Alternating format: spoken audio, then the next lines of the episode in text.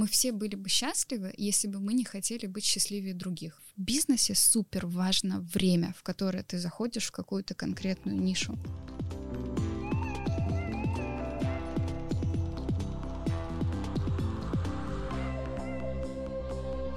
Ну что, друзья, всем привет.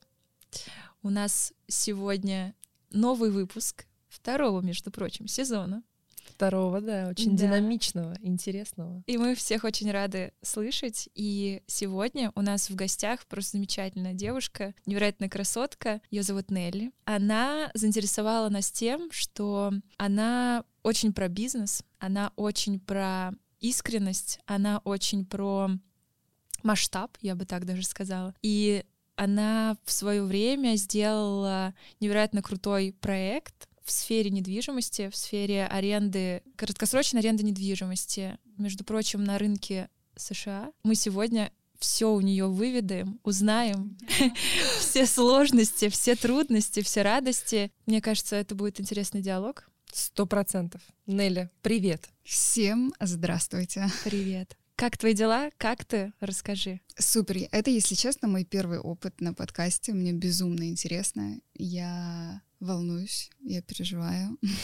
Да, мы, мы тоже чуть-чуть волнуемся. Мне кажется, это так, это норм, это я хорошо. Я очень рада, что вы меня пригласили. Это круто, это потрясающе чувствовать, что какой-то твой пережитый опыт может быть для кого-то полезным. Так что спасибо вам большое, что да, пригласили. Мы тоже очень рады. Давайте поделимся полезными штуками. Я думаю, что можно начать с того, что ты сделаешь краткое интро про угу. себя, да. как тебе комфортно про себя рассказать. Кто людям, ты? Которые, кто, да, кто ты сейчас? Нас впервые. Все да. супер, давайте. Меня зовут Нелли, я из Казахстана.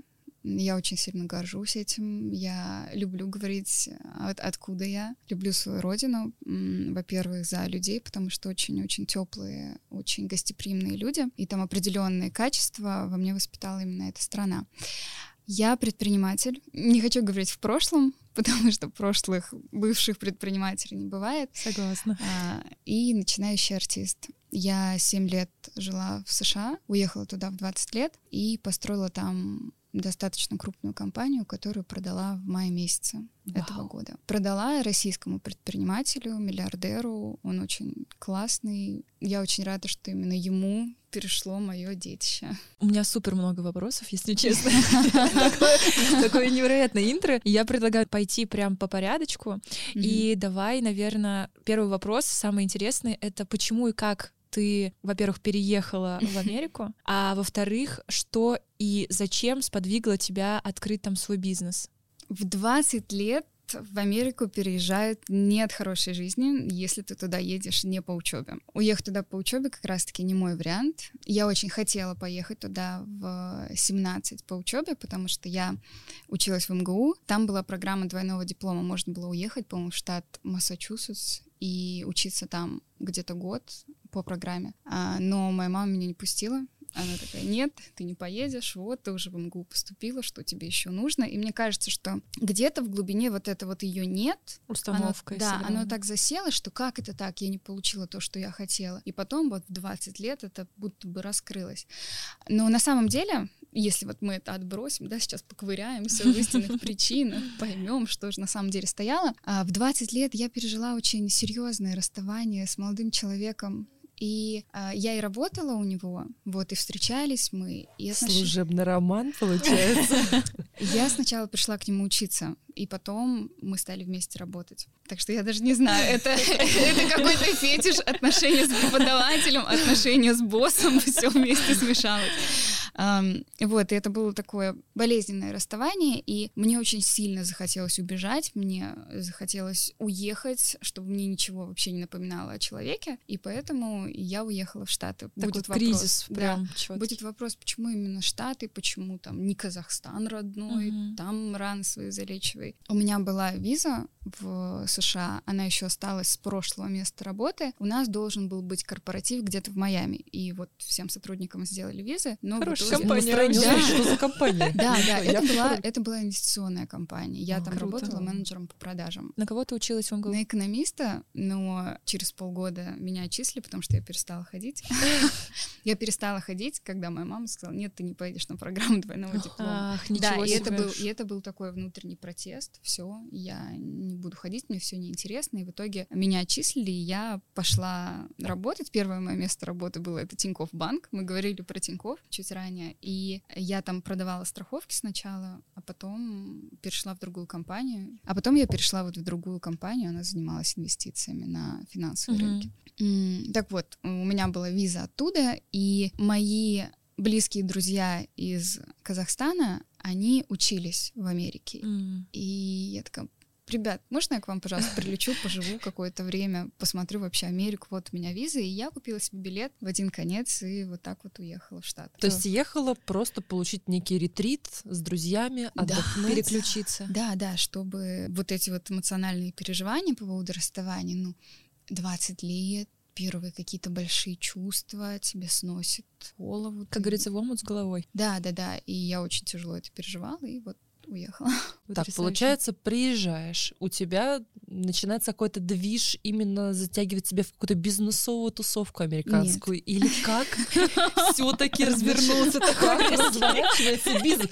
От состояния я переживаю потерю э, любви своей, всей своей жизни на тот период в состояние у меня в Америке движ Париж. Вот что было между этими состояниями? Э, Друзья из Казахстана чем-то интересным занимаются. Вот мне сейчас я начинаю строить гипотезу, но думаю, зачем я этим занимаюсь? Да, мы, сейчас соединим все точки. Вот историю с тем, что я начинающий артист, друзья из Казахстана. Да, кстати, начинающий артист, это зародилось уже после бизнеса, или это тоже было тонкой нитью из детства, как Это, обычно это, случается? это тонкой нитью из детства, да. Это там у меня достаточно контролирующие родители Мгм. были. Вот сейчас, да не сейчас вообще, вот дети, которые там в 90-х родились и так далее, у которых еще не достаточно внимательные к их нуждам родители, есть такая история, что дети становятся теми, кто воплощает мечты родителей, Мгм. которые те Хорошие задвинули, девочки, да, хорошие которые те задвинули Мгм. в там далекий ящик. Вот я как раз была этим человеком, который шел по точной траектории, которую для нее создали ее родители. Мгм. И вот если я, в- я в детстве занималась музыкой, и а, я помню, бабушка сказала, ну, ты со своим разрезом глаз в Казахстане никаким музыкантом не станешь. Причем я разговаривала на чистом казахском языке, и если бы, если меня отвернуть и не видеть мое лицо, можно было сказать, что девочка-казашка разговаривает. Вот, и все. И бабушка такая, нет, иди физмат, иди учи математику, это будет более полезно. Все тянулось с детства. С детства хотелось, с детства опять не дали, и это все позже, когда у тебя более крепшая психика, это все начинает вылезать. Ты Мгм. начинаешь вот эти все хотелки, которые тебе не дали воплотить, реализовывать. Мои друзья, которые были в Алмате, они учились в музыкальном институте. Ух ты. Прям в Лос-Анджелесе, на Голливудском бульваре. То есть они проживали жизнь моей мечты. А у меня была возможность Аж мурашки. просто приехать к ним и, знаете, соприкоснуться, посмотреть, что это, как это. Вот дети, родители которых их поддерживали там в их начинаниях. И девчонки там тусили их, то ходили в этот музыкальный институт, то нет. Ну, это, это была достаточно тусовая жизнь. В Лос-Анджелесе девчонок, которым там 20, 19, 18 лет. Но так как эм, деньги имеют свойство заканчиваться, долго ты не потусишь в Америке. У меня начали заканчиваться деньги, и я такая, мам, мам, можешь мне, пожалуйста, помочь?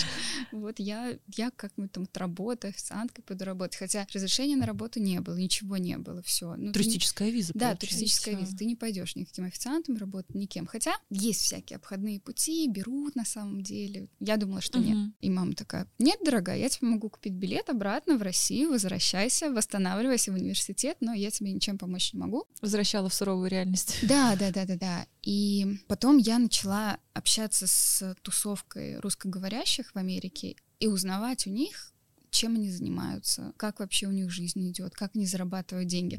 И э, люди разделились на два лагеря. Ну, это же русские нелегалы. Мгм. Кто-то занимался нелегальным видом бизнеса, разными Мгм. там, веществами запрещенными. Другие занимались Airbnb. Airbnb это был 2016 год, это была достаточно еще новая тема для меня, по крайней мере, я не особо, я знала, что есть Booking, ну и все, и Мгм. т- как-то так бронируется. И вот там я узнаю про Airbnb, про то, что есть такая платформа, через которую люди сдают квартиры, комнаты и так далее. И вот нашелся парень, Валера, Валера, если ты вдруг услышишь, Валера, Валера.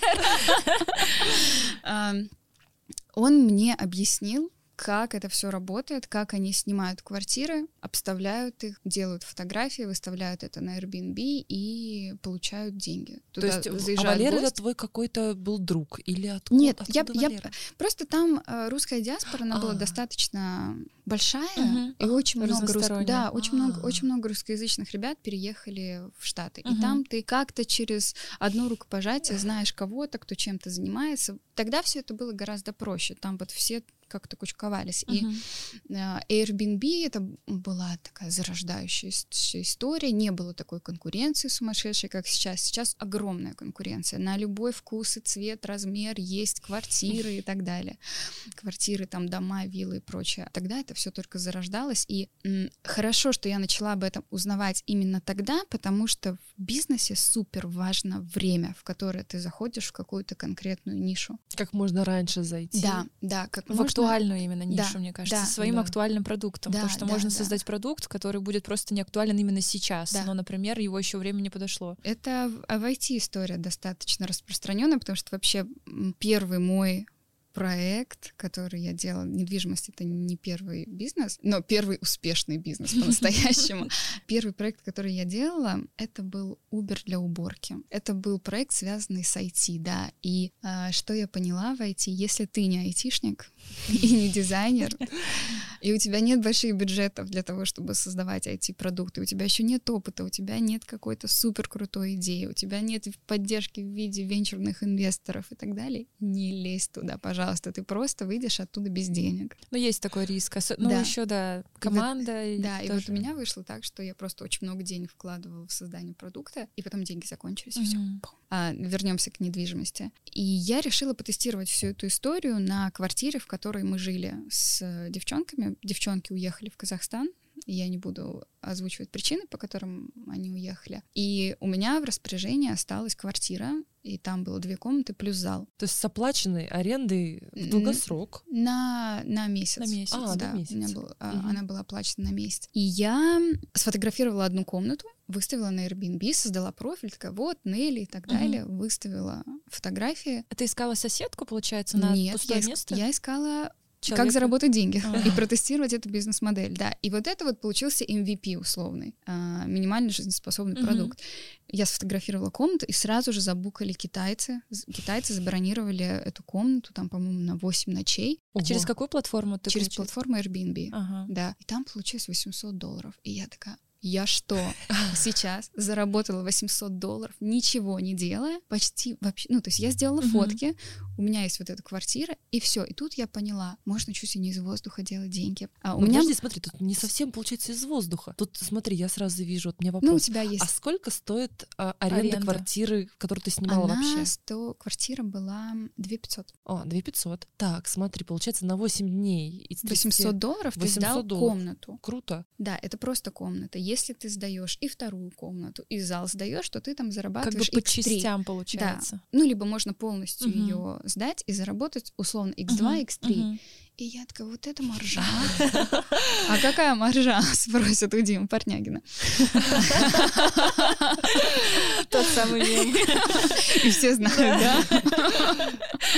И я такая, класс. И у меня была достаточно популярная страница ВКонтакте тогда, потому что я встречалась с медийным человеком, и его трафик плавно. Перетек в свое время ко мне. Это вот тот, с которым мы как раз разошлись. И я такая, так, хорошо, ладно, я сдаю эту комнату, я смогу покрывать аренду квартиры. А дальше как деньги зарабатывать? А капитал где брать, чтобы снять еще одну квартиру? И так как у меня все-таки инвестиционное прошлое, я работала в инвестиционной компании, я понимала, что такое инвестиции, я понимала, что такое продавать людям идею, инвестировать во что-то. Вот этот вот навык, да, весь опыт, который мы все-таки за жизнь получаем, uh-huh. ты потом можешь аккумулировать и использовать в других сферах, чтобы получить ну, такой выхлоп, который, например, получился у меня впоследствии.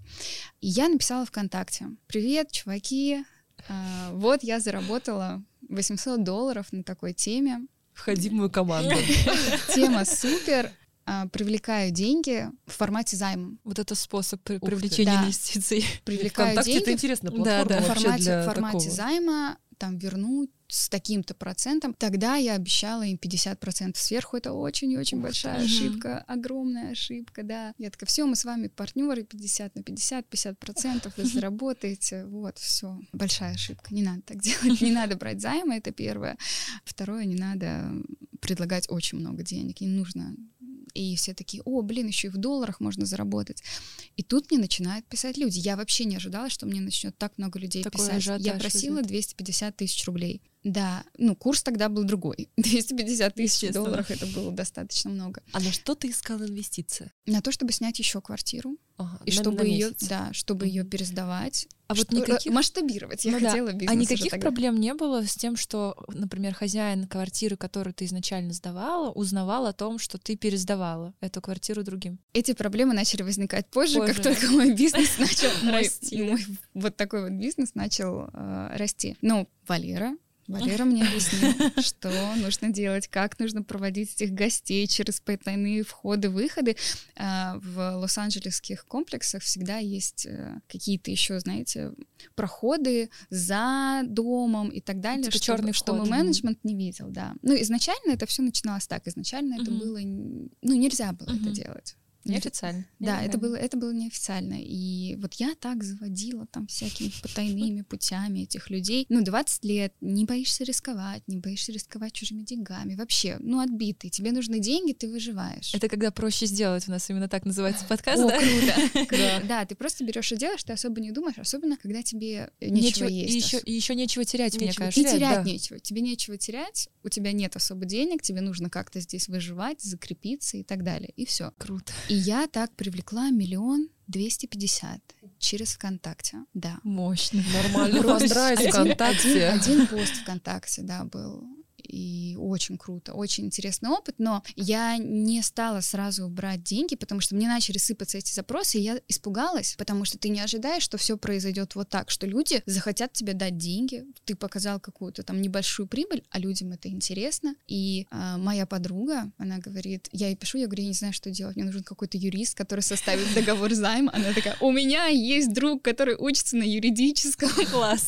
Это стартапы просто обожаю. Да-да-да, он составляет составляет договор займа, и я говорю, слушай, мне все равно страшно, это все-таки ответственность, чужие деньги. Она говорит, я в тебя верю, я тебе дам деньги тоже. И вот эта поддержка, один человек, который в тебя верит, и это, как правило, не ты сам и не твои родители, один человек со стороны, который в тебя верит, может запустить вот эту вот воронку. Цепочку, да, мне кажется, еще мысли в твоей голове. Свершений, да, да, что ты молодец, тебе доверяют, у тебя получится. И вот она тоже мне дает 250 тысяч, я понимаю, что это чуть ли не последние ее деньги. И я такая, блин, она в меня так верит, все, все будет отлично, все получится. И вот так я начала масштабировать всю эту историю. Вау, просто. Нет, ну, очень интересный старт. Мне кажется, здесь на пользу сыграла твоя такая некая медийность, которая тебе позволила да, да. не загаситься, потому да. что привлечение инвестиций достаточно сложный ну, процесс. Да. Попробовать найти вообще платформу, да? да Это сейчас да. мы можем Но причем, найти, знаете, где, а... где, куда выйти, спросить, предложить свою идею, да, там Еще платформ так много и тому подобное. Ну, причем а 2016 это... год, это, конечно... Платформа это очень... Я все равно до сих пор считаю, что привлечение через личный блог даже если он небольшой, потому что миллион долларов позднее, там, сколько лет прошло? Пять лет прошло, и я через блог в Телеграме с, ну, там, чуть менее 500 подписчиками миллион долларов привлекла. Вау. Да, поэтому дело не в ультра большой медийности. Это не всегда про очень большую медийность. А нет. про что скорее? Про личный Про бренд? умение продавать. О! Про умение продавать, да. Я думаю, что это один из самых важных навыков, который человек должен приобрести, предприниматель должен, должен приобрести, потому что ты можешь иметь супер классный продукт, но совершенно не уметь его продавать, презентовать, не умеешь вкусно про него рассказывать, тогда у тебя никто его не купит. И инвестиции так никогда не привлечешь. Mm-hmm. А что подразумеваешь ты под продавать? То есть это какие скиллы, это что? Во-первых, ты должен верить в свой продукт очень сильно, потому что это читается. Невозможно продать то, во что ты не веришь. Ну вот нет, если ты в это не веришь. Не заражаешь. Тогда как будто инвестор бы за, за большие, не за большие поверит, деньги. Ну, то есть можно продать, да, какую-нибудь ручку, что-то дешевое, Мгм. но привлечь миллион долларов в то, во что ты не веришь, ты, у тебя никогда не получится. Нужно обладать э, харизмой. Да, нужно обладать харизмой. Нужно обладать эм, большой уверенностью В себе или уверенностью в чем? в продукте. Ну, вот тоже Ну, возвращаясь. про, про веру, да. Мгм. М, Уверенность в себе. Уверенность в себе появляется с опытом. Наверное, потому что у меня был опыт Мгм. продажи, наработанный. Вот, опять же, да, это опыт работы в инвестиционной компании. Уверенность в себе как в продажнике, как в человеке, который вот много-много-много раз что-то продавал, и ты уже опытный продажник, и все. И уверенность в себе также, да, не Мгм. только вера в продукт, уверенность в себе плюс харизма. Вот, Круто. Да, думаю. звучит как на самом деле такая мантра. На самом деле продажи, они, мне кажется, не только бывают в рамках продуктов, Продукта. они бывают в том числе в рамках того, как ты как специалист. Сам себя продажа Сам самого себя себя. продаешь. Все прода... Ты Мгм. продаешь свое мнение, все продаешь. Круто. Себя продаешь. Вот. А смотри, получается, а, старт был с одной квартиры. Ты начала привлекать инвестиции на большее количество квартир. Тут уже, получается, есть некий менеджмент. Да, то есть выстраиваются процессы менеджмента нескольких точек, трабл-шутинга, решения различных наверняка на, проблем, на четырех которые... квартирах это все детский сад. Вот когда мы выросли до... Ну вот сейчас я продавала, было 60 квартир. Вот эти четыре квартиры, это был, конечно, детский сад. Тебе достаточно было одной уборщицы и себя как менеджера, который отвечает на запросы Мгм. гостей. Все, на этом весь менеджмент заканчивается. Ну, а как бронирование, расписание? То есть Ну, это просто вот- табличка в Excel условно Да, да, там, там не табличка в Excel, там ам, позже я узнала, что есть календари. Все сервисы. Да, сервисы. Все достаточно круто уже в Америке было сделано с точки зрения сервисов, каких-то агрегаторов, которые Мгм. Подключаются и так далее. Все и календарь, система бронирования, и какие-то даже автоответчики для гостей. Все это уже там было. Я не знаю, как этот рынок работает в России, но явно не так, Да. как американский в 2016 Мгм. году даже настолько. Все, все это уже было. Там достаточно легко эм, автоматизация происходила многих процессов. Там чекины, все. Мгм. Вот. Ам, А рост после четырех квартир это все, это сразу какая-то более усложненная система. Нет. Я поэтому этот бизнес очень люблю. У нас даже когда было 70 квартир, ой, э, ну сейчас уже их- уже 70, когда я продавала, их было меньше. Ам, даже сейчас только два менеджера по продажам, а, один маркетолог, один человек по заселению, отвечающий за заселение, Гостей, да. и там три человека, которые непосредственно делают эти квартиры, запускают, закупают мебель. Это не огромная команда. Это достаточно большой бизнес с хорошим доходом, но не требующий большого вовлечения команды. В этом огромный Крутая плюс. ниша просто. Да, да, поэтому мне достаточно сложно вообще рассмотреть какой-то другой бизнес для себя после того, как я занималась этим. Он очень простой с точки зрения менеджмента. Ну, конечно, там есть свои проблемы. Вот я это поняла, когда мы уже перешли в легальную структуру, когда это все стало официально, когда мы привлекли первые большие инвестиции. Там иначе выстраиваются процессы, и есть, конечно, вот это вот узкое горлышко, Мгм. но в целом это очень простой бизнес, поэтому сейчас он очень конкурентный, очень много конкурентов. А что являлось узким горлышком на тот момент? Узким горлышком являлось как раз-таки легальное ведение этого бизнеса, чтобы владельцы квартир соглашались их давать на пересдачу. А чем им это было выгодно? Как вы, привлек- как вы их привлекали к тому, чтобы так делать? Им это ничем особо не было выгодно. Разве что мы могли сокращать уровень простоя между квартирантами.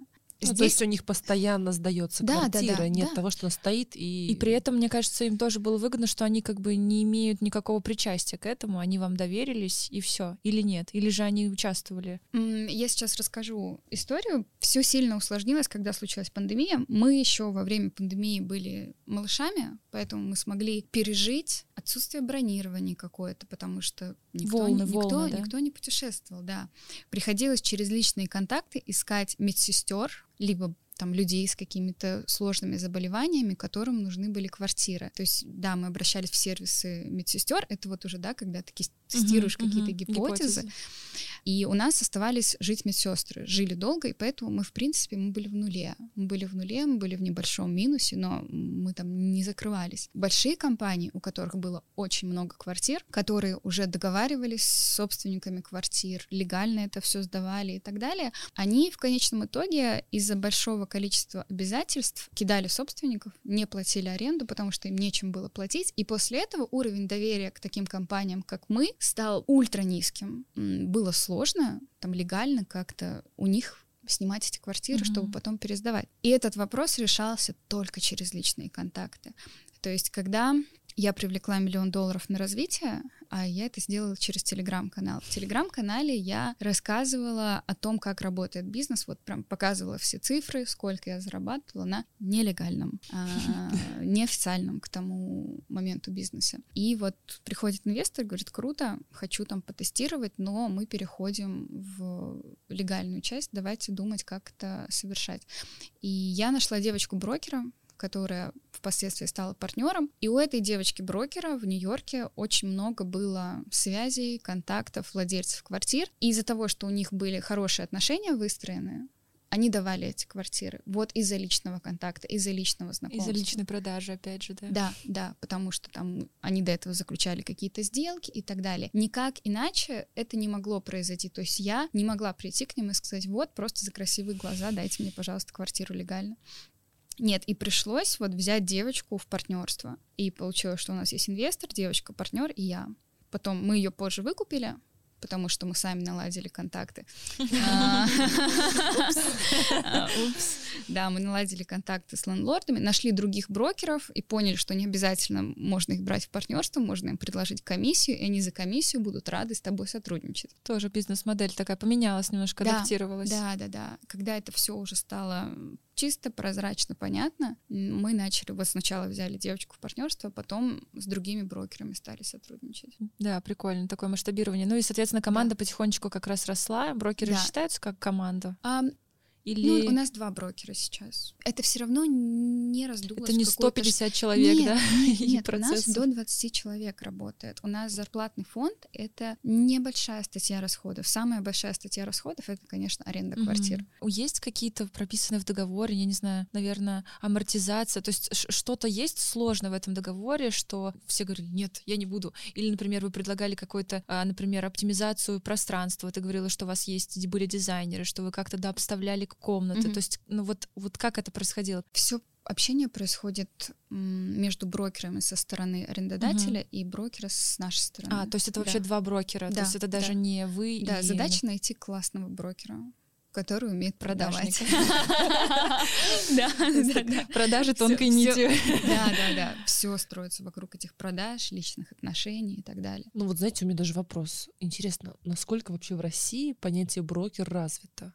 Вот, риэлторы? Знаешь, риэлторы, да. Риэлторы, да. Тоже, да, но вот мне кажется, самое. что с риэлторами у нас все проблемы, да. да по, по, точно послабже, нежели в Америке, потому что Конечно. в Америке все построено вокруг недвижки. Недвижка там не только покупается, но очень активно вообще сдается, угу. арендуется. То есть, мне кажется, именно недвижный, недвижный вайб в Америке, он более активный. Но он ран... раньше как... зародился при этом тоже в 2016. Да. Ну и, и сейчас, как показывает э, наша ситуация, что при уходе э, букинга у нас есть сервисы, которые да, его заменяют, но мне кажется, качество все равно оставляет желать лучшего. И те, тот же самый Airbnb, ну там, прилетая куда-нибудь в Европу, ты просто с кайфом открываешь розовое приложение и такой, да, получаешь чувственное удовольствие. После продажи бизнеса я очень, ну ты по инерции все равно хочешь вернуться в бизнес. Э, и я поехала в Сколково узнать про их стартап-академию. Мне очень сильно было интересно поучаствовать в стартаперской движухе, понять, что это такое, потому что, ну, я вроде как такой стартапер-самоучка была. Это все произошло вот. На интуиции. Да, да, да. И попала в нужное время. Вот говорят же, это все-таки про везение в том числе. Вот в, в, в моей истории сыграло везение. И я прихожу и говорю, слушайте, я бы хотела делать стартап а, Airbnb в России. Вот есть сейчас суточно. Это просто отвратительно. И учитывая, что я работала как не просто как пользователь этого приложения, да, турист, но и обратную сторону, как предприниматель, я знаю, как улучшить даже Airbnb для а, рынка. Да, да, для тех, кто непосредственно ведет бизнес там. Там тоже есть свои косяки, очень-очень-очень mm-hmm. много. И я такая вот со всеми своими знаниями я хотела бы э, ваш суточно куда-нибудь сместить и сделать а, другой стартап. Но потом я поняла, что я очень сильно хочу отдохнуть, потому что очень много было все-таки проблем, связанных, связанных с этим бизнесом. А давай тут как раз мы вас зададим тот самый вопрос, который, мне кажется, просто чешется задать. Давайте. Почему ты продала свой бизнес? А... При том, что он же работающий до да, сих пор, да, при том, что да. он приносит прибыль и очень хорошую, mm-hmm. и это очень простая бизнес-модель. Все, все радужно, все, все прекрасно. Все, все радужно. Как так? Пока ты, не погр... пока ты не погружаешься в детали. А, во-первых, были проблемы в партнерстве, изначальном партнерстве. Вот заходила. С той самой девушкой, которая. А, заходила девушка-брокер, заходил инвестор, и вот была mm. я. И это было похоже на партнерство лебедя, рака и щуки, потому что у всех были какие-то разные интересы. И видение продукта. И разные видения, да. У меня был наибольший опыт в этой сфере, и я понимала, что есть не сезон, есть время, когда нам нужно какие-то деньги отложить, чтобы пережить просадку. Этого видения, и даже когда я пыталась донести это видение там до своих партнеров, а, были аргументы, что нет, нам не нужен никакой резервный фонд, мы масштабируемся, мы растем, все супер, вот эти вот супер локомотивы, которые мы бежим, несмотря ни на что, но ответственность за все наши решения мы нести потом не будем. Вот так вот вышло. И резервного фонда у нас не было, его не было, потому что там девушка-брокер обосновывала это. Она говорит, мы заберем деньги из депозитов, которые мы положили на квартиры, я договорюсь, потому что это мои знакомые сдают квартиры, мы заберем депозиты, у нас будут деньги, чем платить. В итоге мы ее выкупили, никаких депозитов нам никто не вернул, mm.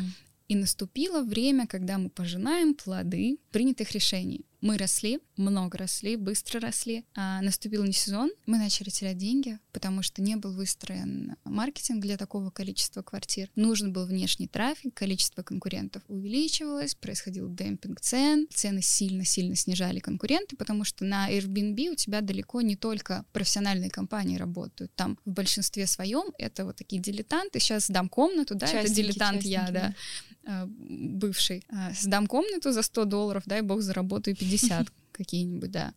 Из-за этого наши... Мы не могли конкурировать с этими ребятами, трафика внешнего у нас какого-то не было на наш сайт и так далее, потому что это все не развивалось. Это было неважно. Все и так сдается через Airbnb сейчас. Живем здесь сейчас, о будущем не думаем. То есть рекламы никакой у вас, правда, не было? Нет. Люди нет. просто шли на картинку, рекламы не на было. локацию. Рекламы не было. Нашей рекламой было классный продукт, и это правда решало. И отзывы наверняка оставляли были, хорошие. Были классные отзывы, были классные уровень. фотографии, упаковка была супер. Но ты дол это не может долго быть твоим конкурентным преимуществом, потому что это легко копируемое преимущество. Угу. Люди начали, конкуренты начали видеть, а, появился классный продукт, м-м, сделаем такой же. Все, угу. ты, ты больше не конкурентоспособен особо. И а, мы начали терять деньги, когда наступил не сезон, а не сезон, если не секрет, это когда? Это ноябрь. Межсезонье, получается, такое. Еще не да. Новый год, ноябрь, но уже не лето. Ноябрь, январь, февраль. Вот а, январь О, тоже? Да, январь тоже, да. То есть, когда прям, То видимо, холодно, холодно. Да, да, да, да, да, да. И наступил не сезон, и мы начинаем терять деньги. Инвестор, который видит, что мы начинаем терять деньги, не был готов поддерживать компанию во время этой просадки.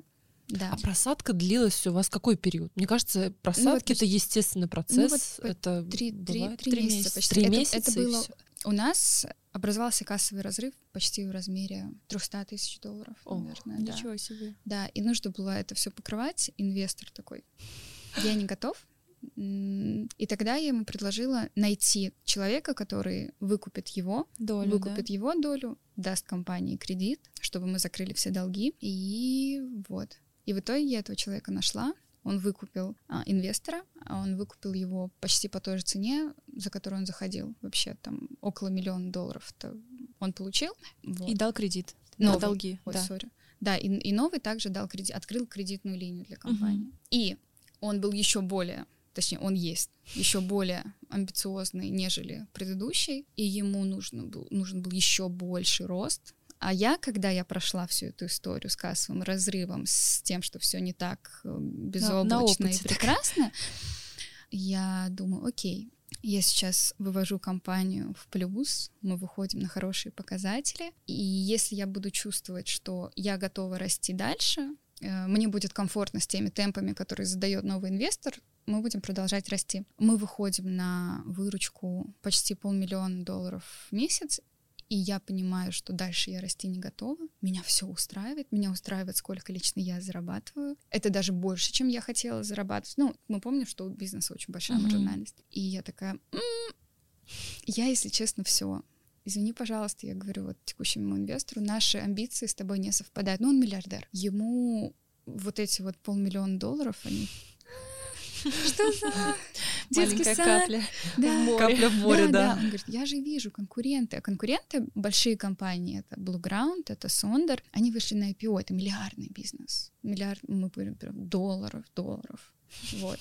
А, и он видит, он видел потенциал этого бизнеса и сказал, все, я хочу расти. И я такая, ну, я не готова я не готова идти дальше. У меня нет какой-то дикой жадности, знаете, еще больше заработать, еще больше, еще больше, еще больше. Он мне сделал предложение денежное uh-huh. за мою долю. Я такая, класс, я вообще не ожидала столько заработать, в принципе, когда я всю эту тему начинала. Поэтому, пожалуй, а в чем тогда твой смысл жизни, если вот ты говоришь как раз о том, что mm. это не является деньги и финансы не являются такой а, обязательностью и вот целеполагание это не основное а, заработать денег? Я не готова была зарабатывать деньги в этой бизнес-модели, понимая, через что нужно будет проходить. Я не готова была. Такой экстремальный мне больше, рост. Мне больше не было нужно. Вот то, что я зарабатывала в месяц тогда, этого было более чем достаточно, чтобы покрыть ну, многие хотелки. Ну, то есть еще несколько месяцев пройдет, ты можешь себе Феррари. Можно было за несколько месяцев заработать на Феррари. Ты не хочешь дальше расти, ты понимаешь, дальше больше обязательств, более высокие риски. Я понимала, что вот этот вот сумасшедший рост, он может привести к тому, что компания просто сгорит. Ты переживала больше за компанию или за себя в ней?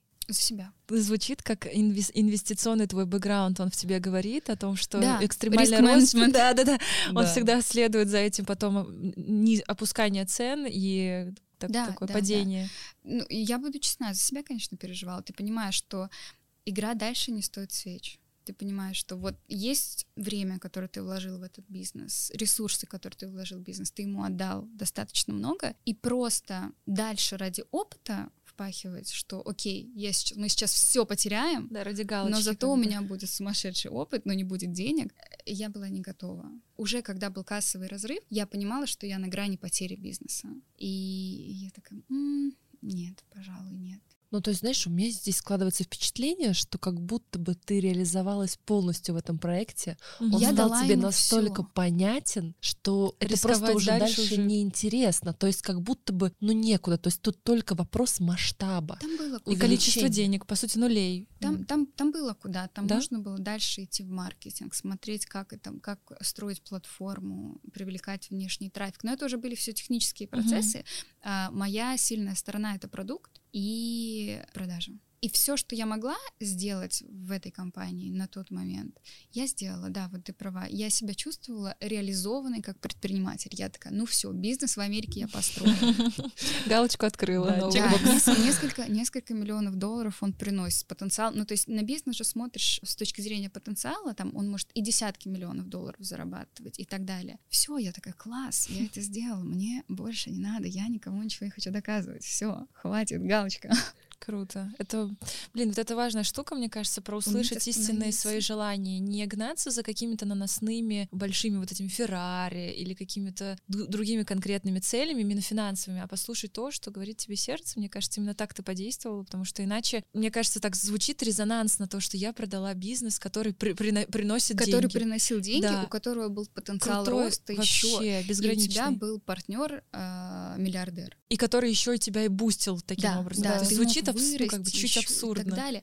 Но я начала работать психологом. Вот после того, как мы получили первый миллион долларов, это же большая ответственность. Ты такой, о боже, все, на мои плечи легла ответственность. Нельзя подвести. Девочка отличница, угу. очень хорошая.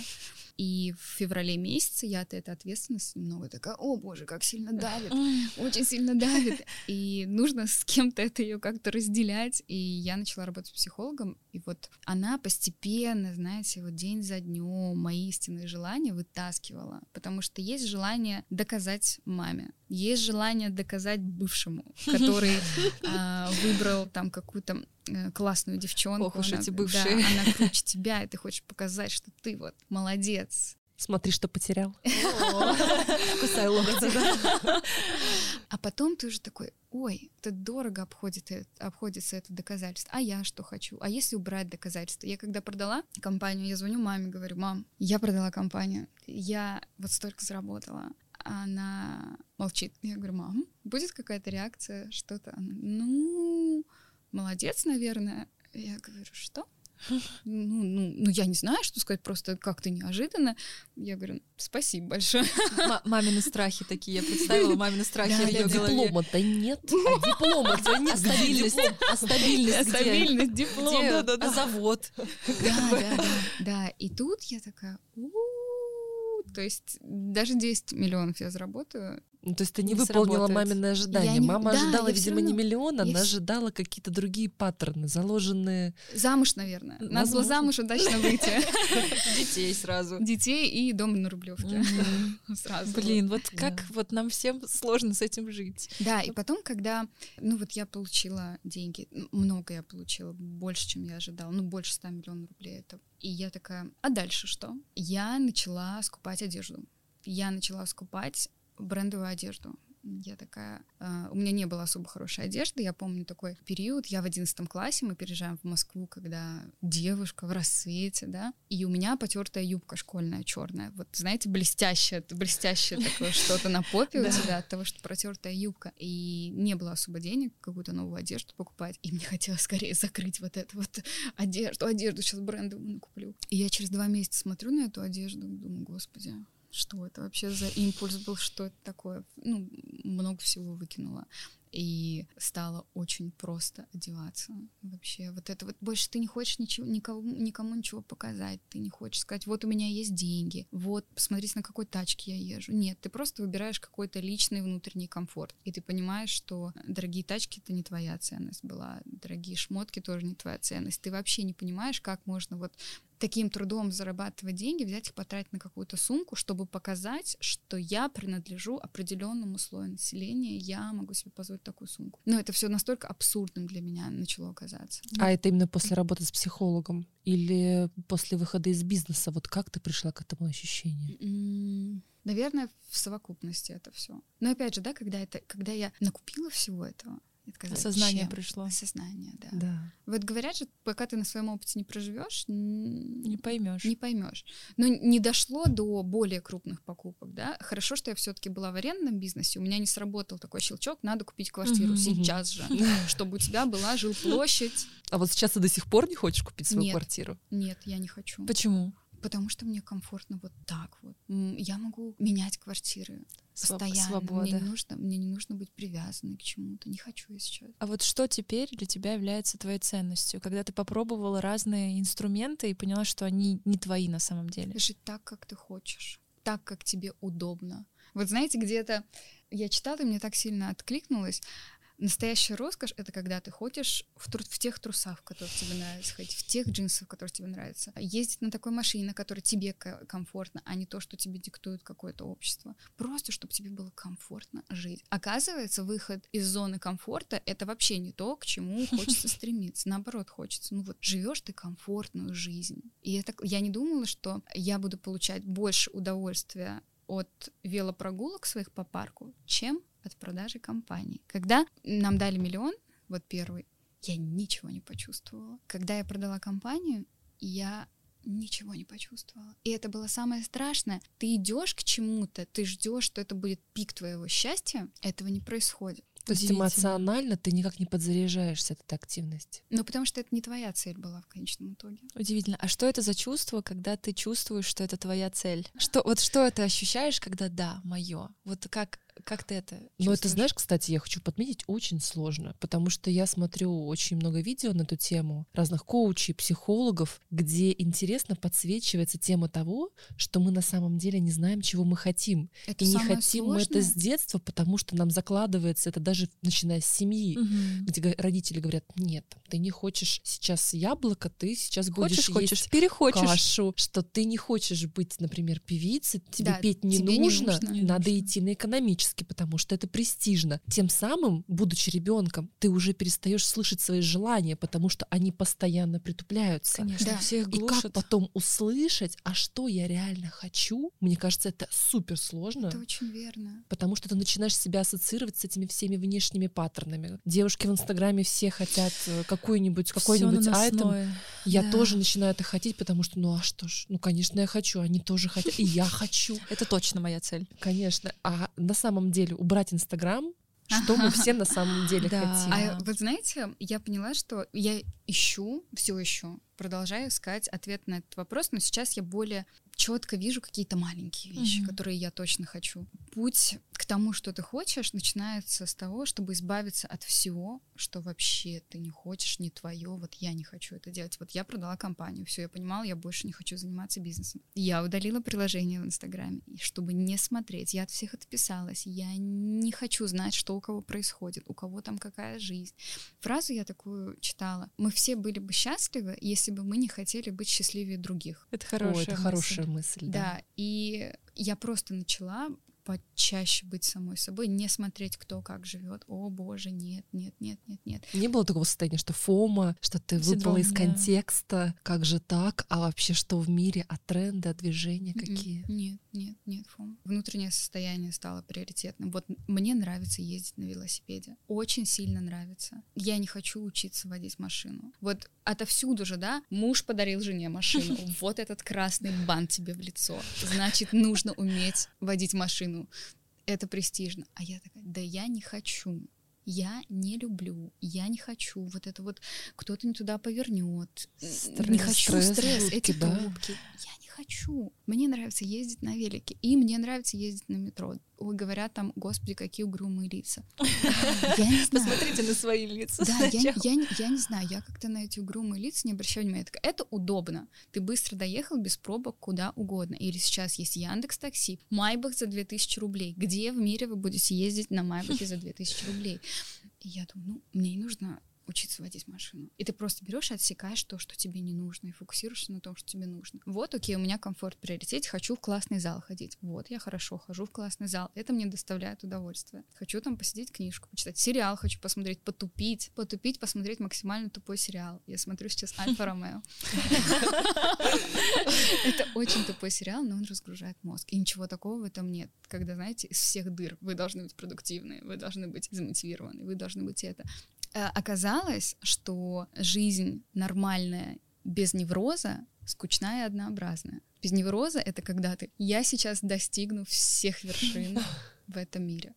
И научиться получать удовольствие от своей скучной, однообразной жизни, где есть рутина. Потому что я раньше постоянно ездила, переезжала с одного места на другое, еще что-то. А сейчас я начала а, находить радость в простых вещах. Вообще. Как в том, чтобы.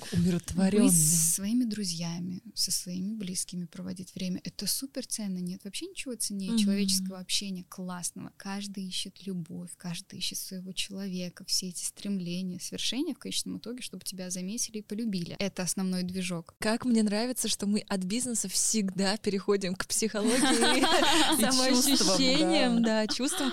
Но э, я просто тоже пребываю в таком некотором состоянии того, что а, выбираю сейчас из того списка просто моих целей, что действительно-то является моим, и я правда прихожу к тому, что вот этот шум бесконечный того, что нам приносят и говорят, это ты хочешь, на самом деле вообще не является таковым, и твое счастье, твоя радость, она правда в таких простых вещах. Вот почитать книжку, Да. послушать э, какой-то трек, мелодию, который за- захочет э, и запустит твое тело в танец. Да. Это что-то вот на кончиках пальцев. И почему я спросила о том, как ты это чувствуешь, Мгм. это потому что я пытаюсь разобраться, а как я это чувствую. И вот прям вот у меня это ощущение внутри э, именно груди, когда что-то как бабочки, знаете, такие Мгм. как чуть-чуть щекочет, и ты вроде бы такой, это оно или оно, или нет, это оно или нет, и пытаешься свериться. Ну вот, наверное, оно. А вот он такой, да нет, показалось. А вот потом такой, нет, это было оно. да, да, да, да, и нет, это было оно, и вот э, это такой интересный, увлекательный путь, который действительно кажется, длиной может быть даже всю жизнь, потому что ты постоянно что-то примеряешь на себя mm-hmm. и думаешь, оно или нет. На мой взгляд, гораздо проще. Ну, у меня есть такая привилегия за счет бизнеса, опять же, выбирать то, что по душе, потому что закрыты базовые потребности. Ни о чем нельзя говорить, когда у тебя базовые потребности не закрыты. Ну, там по душе, по эмоциям, по чувствам жить очень сложно. Mm-hmm. Когда тебе нужно выживать, когда тебе нужно зарабатывать и так далее. Ну, с одной стороны, да, но с другой стороны, ты опять же очень круто подсветила про то, что ездить на метро — это ок. И даже не имея крутых каких-то достижений в бизнесе или большого количества денег, ты уже сейчас можешь получать удовольствие от жизни, не пытаясь куда-то догнаться. Да, да. И есть гипотеза, что если ты получаешь удовольствие прямо здесь сейчас от простых вещей, ты так или иначе следуешь за сердцем, который приведет к тебе к каким-то достижениям. Да. И здесь как бы от обратного получается. Да, да. Всем нужно быть предпринимателем, Во, хоть да. это и предпринимательский блог, да? У меня есть подружка, которая классно в найме, вот ей хорошо, она не хочет на себя взваливать этот груз обязательств. Ну, не хочет она. И классно ей от mm-hmm. этого.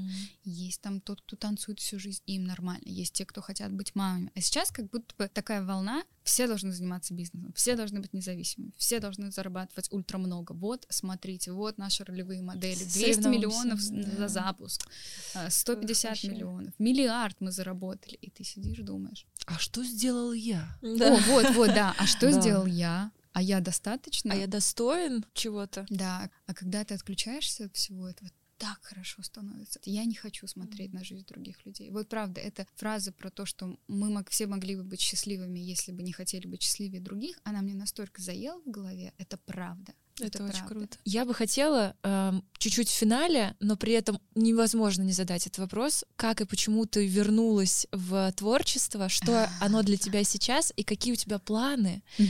Творчество. Шоу-бизнес.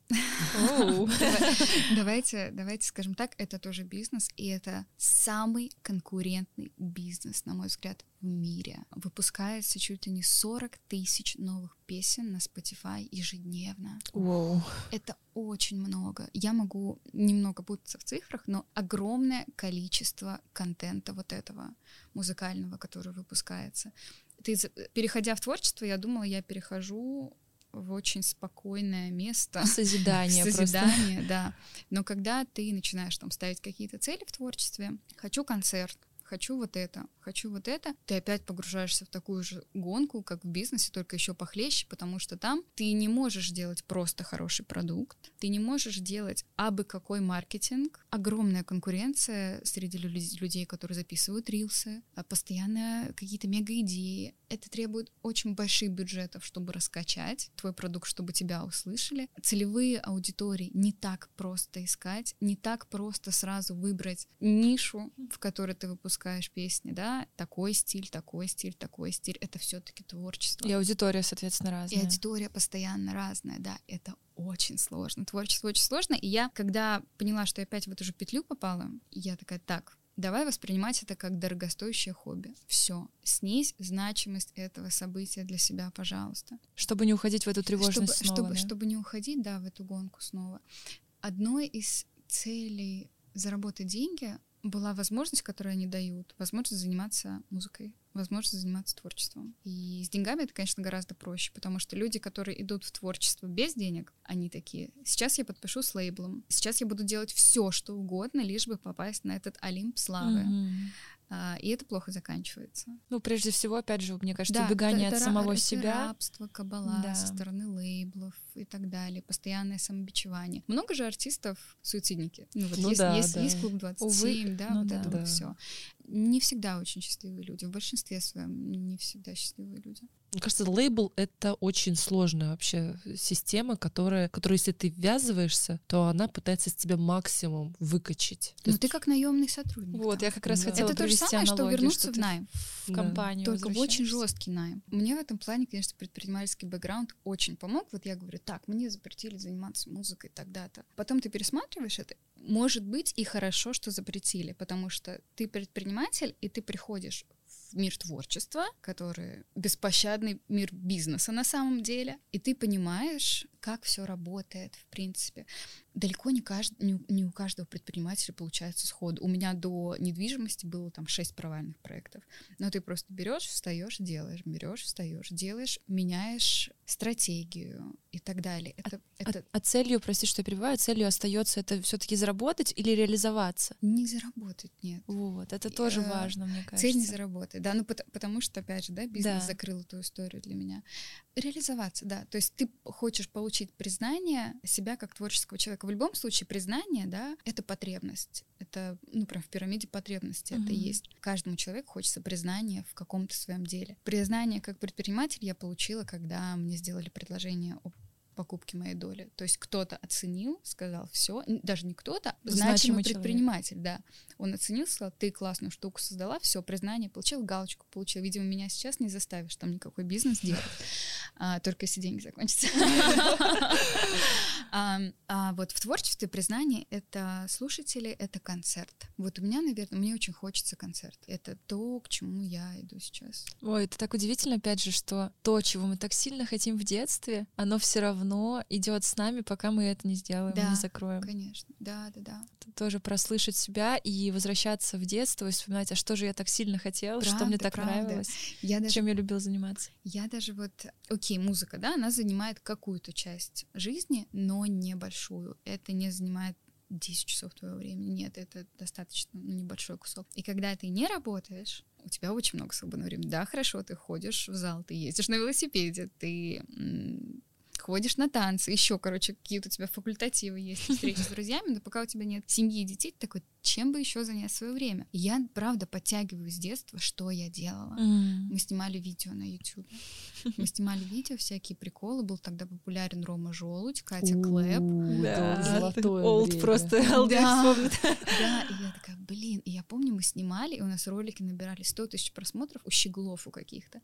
И я такая, так, ну, наверное, я буду снимать какой-то лайфстайл-блог параллельно, потому что я еще рассматриваю так, лайфстайл-блог это возможность получить аудиторию, перевести эту аудиторию на музыку и так далее. При этом не смотреть на жизнь других. При этом да. не смотреть на жизнь Рассказывать других. своей. Да. Вот в этом плане платформа YouTube мне очень сильно угу. нравится, потому что я не воспринимаю рилсы, не воспринимаю короткие ролики, увы, вообще никак. Это тоже сейчас тренд, из только лишь, на мой взгляд, из-за того, что очень маленький период внимания можно угу. удерживать у человека, а если ты не каждый день этого не смотришь, этого не потребляешь, ты, ты еще читаешь книги, ты способен дольше удерживать внимание, да, и да. тебя они уже не цепляют так сильно. Но это не качественное внимание. Да, конечно. Получаешь. Ты получаешь вот этот вот фастфуд. Вспышку, вспышку. вспышку. А если ты нацелен на более осознанных людей, mm-hmm. которые могут удерживать свое внимание на чем-то достаточно долго, то это YouTube. Вот да. я очень люблю YouTube, люблю там смотреть интервью и прочее. Но YouTube точно требует э,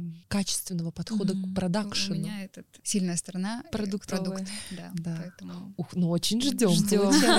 Очень ждем. Ждем новых треков, ждем новых видео на YouTube. Обязательно будем смотреть. И последний вопросик, я прям быстро, коротко. Планируешь ли ты еще бизнес какой-то запускать? Вот я сказала, когда деньги все потрачены, не скоро. Я не знаю пока что. Но я видела у тебя в Инстаграме некоторую затравочку на этот счет. Конечно, у меня есть бизнес-идеи, но я не думаю, что у меня есть готовность проходить этот путь заново. Мне интересны инвестиции сейчас в бизнесы. Я вложила сейчас деньги в бизнес, связанный с одеждой, угу. в двух девчонок.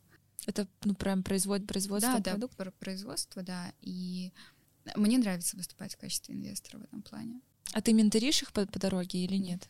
Только как пассивный инвестор? Да, я не хочу никого учить. Угу. Я, во-первых, не знаю ничего про угу. бизнес одежды. Пусть они сами все там прорабатывают, смотрят и так далее. Я, когда интервьюировала их, в любом случае, вот я оказалась с обратной стороны, теперь я инвестор, да. Я очень хорошо знаю, какие качества искать в человеке, который точно добежит, который У-у-у. точно вывезет. А это да. какие, если не секрет? Ты копаешься в ценностях людей, в ценностях. Если а, для них там честность это очень важно. Это не то, про что они, знаете, вот врут. Угу, это, это, это, это, это, это можно увидеть, да, что для человека честность очень важна. То это огромный плюс. Он точно довезет. Ему важно у меня, например, мама очень много денег теряла с э, недобросовестными людьми. И, например, у меня, когда вот эти все обязательства были, почему мне было важно не закрыть бизнес, когда Он был, касс- убыточен, был да? кассовый разрыв, да, сказать Ну а, всё, я пошла, инвестору, да. Давай, до свидания, у нас как бы по договору никаких обязательств нет, но мне было важно, но мне же доверили, все, Такой я вызов. добегу. Мгм. Да, Э, это про, про личные качества. Ну, когда люди инвестируют в классную бизнес-идею, но фаундеры за этой бизнес-идеей какие-то тюфьки стоят, это не сработает. Это больше будет удача, если что-то выстрелит, нежели, ну, знаете, вот стопроцентно уверена, что это произойдет. То есть уверенность при инвестициях, она должна быть в людях, в Да. их В честности. первую, в первую очередь, да, в люди. Люди, бэкграунд их какой-то, если ам, они не ультраголодные, потому что ультраголодные люди, они, когда увидят деньги, которые вы им дали, Все сожгут. они все просадят. Я просто делала так, у меня было такое. Мы не затронули тему долгов, но Мгм. было так, что мне вот дали 300 тысяч, и я не очень разумно их инвестировала. И потом, когда я продала компанию, я отдала деньги. Но это долг, который очень долго был со мной. Поэтому, ну, просто каким-то людям без бэкграунда большие деньги нет ни в коем случае. А я инвестировала в девочек не супер голодных, они из достаточно нормальных семей. Там они ходят, работают с особенными детьми. Ну, то есть у них ценности совсем иные, нежели у тех, кто голодающий только о себе, эгоизм на первом месте. Но ты инвестировала в девушек, которые с нуля только сейчас начинают Да. запускать, да? Да. То есть это не развитие, это только Нет, ноль. Нет. Одна из них уже имела релевантный опыт, а Мгм. вторая нет. Мгм. Вот, вот так вот я инвестировала. Релевантный опыт был, поэтому я такая класс Мгм. Вложу. Но они не сотрудничают друг с другом, это два Они разных. сотрудничают, нет, А, они вместе один- создают. да. один Одна бизнес. без опыта в бизнесе, Мгм, а вторая с опытом в бизнесе. Но достаточно молодые девчонки. Мгм. Это первый их опыт привлечения инвестиций каких-то сторонних. И это было так, что а, я сижу в кафе, она сидит, рассказывает кому-то свою бизнес-идею, вот так вот даже да.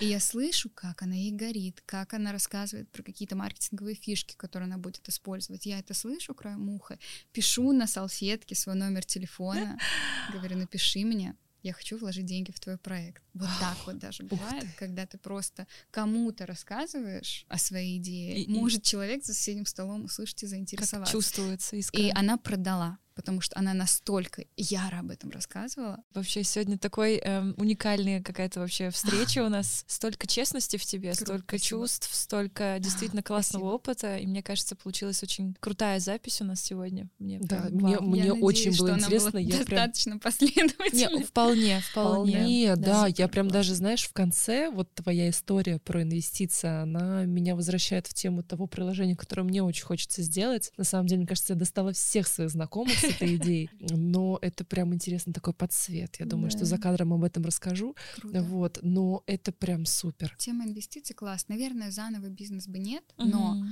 взять и те идеи, которые у меня есть, дать другим, чтобы они это развили и дать им на это Мгм. деньги, да, чтобы идеи просто не затерялись. Потому что я хороший человек-продукт, и вот как продукт я могу очень классно Ценность эту делать. Но, наверное, путь стартапера снова А некого менторинга. Потому что, кажется, людям сейчас не хватает все-таки такой поддержки со стороны. Со стороны человека, который прошел тот путь, проходил эти ошибки. Вот, наверное, вот э, как бизнес-акселератор плюс э, фонд, вот так бы мне это было интересно сделать. И в, в будущем, если я за такое возьмусь, то там я буду привлекать средства, я буду свои деньги вкладывать. И уже не стартаперскую Мгм, историю, мгм. а вот то, что действительно будет помогать Уже не другим. ноль. Уже другим талантам. Ну все, но я уже как будто ветеран. Повидал ну, такой, немного ветеран, уже все равно зашоренный, ты зашоренный, ты уже со своим там, негативным, к тому же, у тебя уже есть какие-то страхи, ты куда-то не пойдешь, ты 200 раз подумаешь, не рискнешь, вот это вот, ну, увы, это есть. И Мгм. чем старше ты становишься, тем больше у тебя вот этого всего. А вкладывать, наверное, и как-то там советом, да, вот было бы интересно такое. Круто. Мы очень ждем, на самом деле, Ждём фонд, акселератор. да. Очень ждем, ждем твои видео на актуально. Ютубе, ждем продолжения Спасибо. твоего творчества. Мы обязательно Спасибо. поделимся ссылками Да, на твои соцсети, спасибо. где наши слушатели конечно, смогут с да. тобой познакомиться, послушать, увидеть. Я думаю, после разговора, который у нас сегодня Картинка совершился, вообще картинка еще обогатится приятнейшим визуалом, и у людей, безусловно, сложится матч, и точно восприятие улучшится. Так что спасибо тебе за сегодняшний разговор.